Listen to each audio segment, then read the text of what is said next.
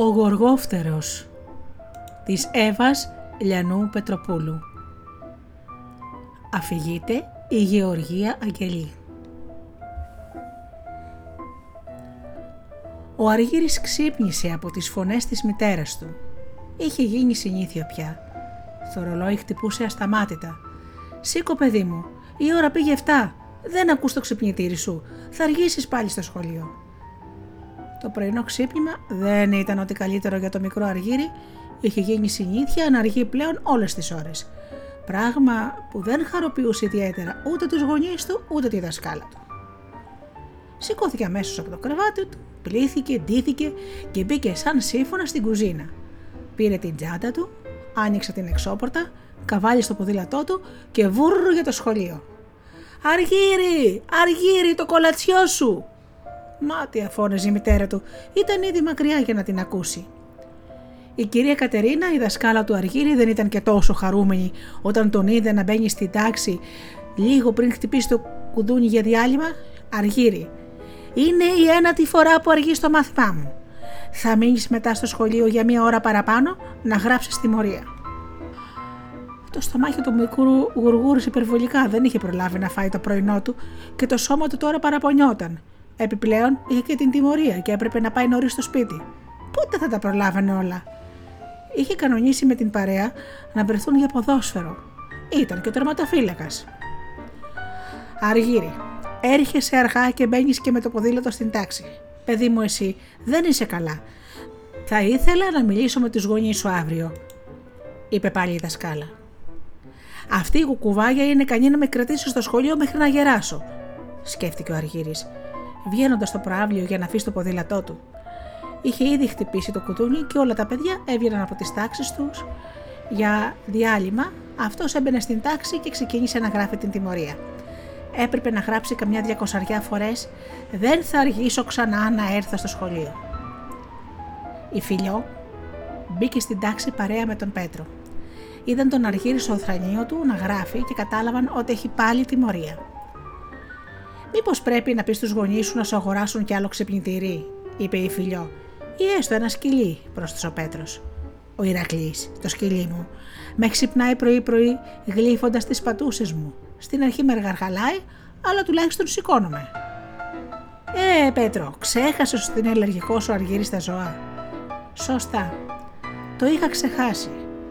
Παρ' όλα αυτά επιμένω ότι χρειάζεσαι ένα δεύτερο ξυπνητήρι. Παιδιά, παιδιά, μην τσακώνεστε. Λογαριάζετε μήπως χωρίς τον ξενοδόχο.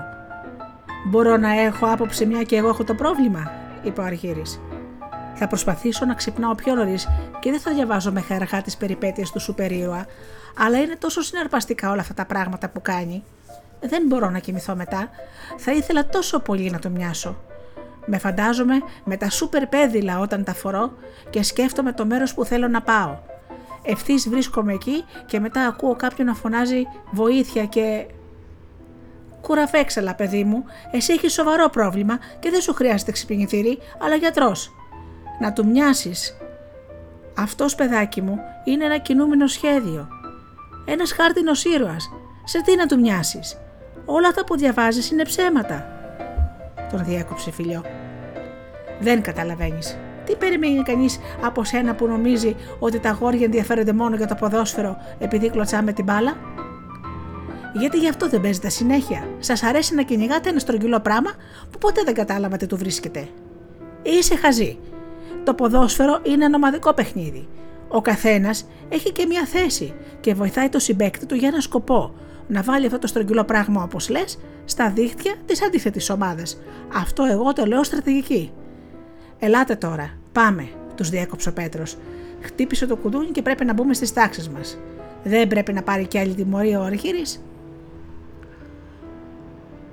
Τα παιδιά έφυγαν και έμεινε ο Αργύρης μόνος στην τάξη να ζωγραφίζει τον σούπερ ήρωά του, ξεχνώντας την τιμωρία του και τη δασκάλα. Άξαφνα το ανθρωπάκι με τα φτερωτά πέδιλα που είχε κάνει στο χαρτί άρχισε να το χαμογελάει. Ο Αργύρης έτριψε τα μάτια του νομίζοντας ότι έχουν κάτι κι όμως πράγματι το ανθρωπάκι του χαμογελούσε και του μιλούσε κιόλας. «Έλα μαζί μου Αργύρη, είπε το ανθρωπάκι της ζωγραφιάς και τον τράβηξε από το χέρι. Ο Αργύρης βρέθηκε ανάμεσα σε χαρτιά και χρώματα και σε ένα τόπο παράξενο. Με το ανθρωπάκι με τα φτερωτά πέδιλα να του κρατάει το χέρι. Μη φοβάσαι Αργύρη, άκουσα την επιθυμία σου και αποφάσισα να την πραγματοποιήσω. Μα, μα ποιος είσαι, δεν μπορεί να συμβαίνει αυτό. Νομίζω ότι πετάμε. Όχι, δεν μπορεί να είναι αλήθεια. Τώρα θα ανοίξω τα μάτια μου και θα είμαι πάλι στην τάξη μου με τους συμμαθητές μου και την κουκουβάγια στην έδρα.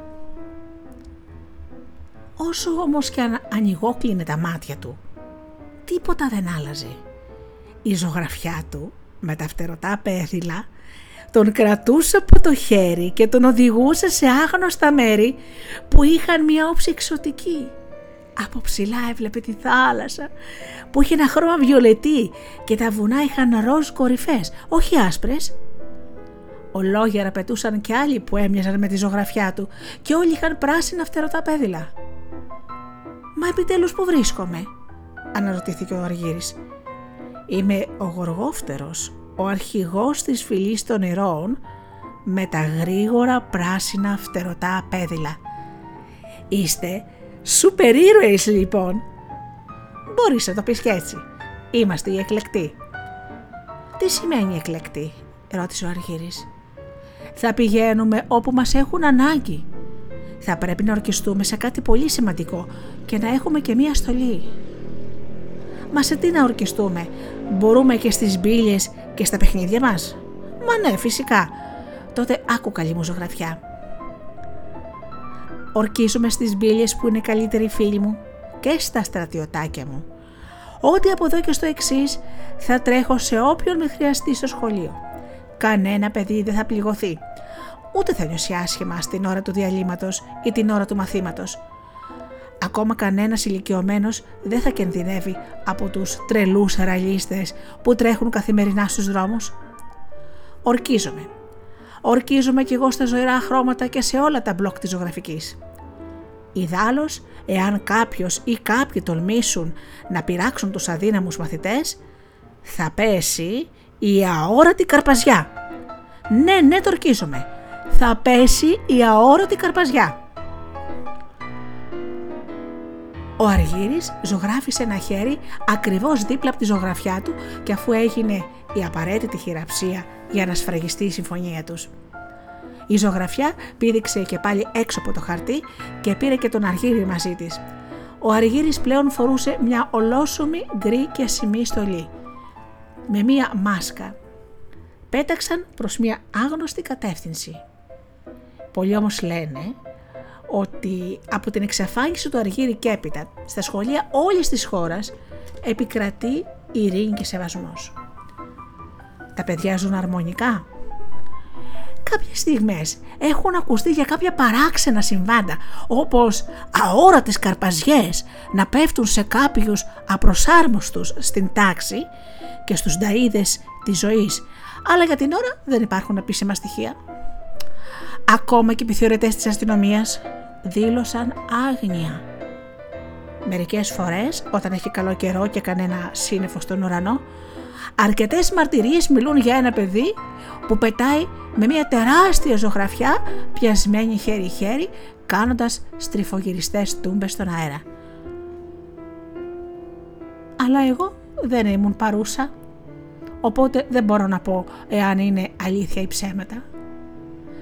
Και η παρέα του Αργύρι καθώς και ο ίδιος τηρούν σιγή ηχθείως για αυτά τα περιστατικά.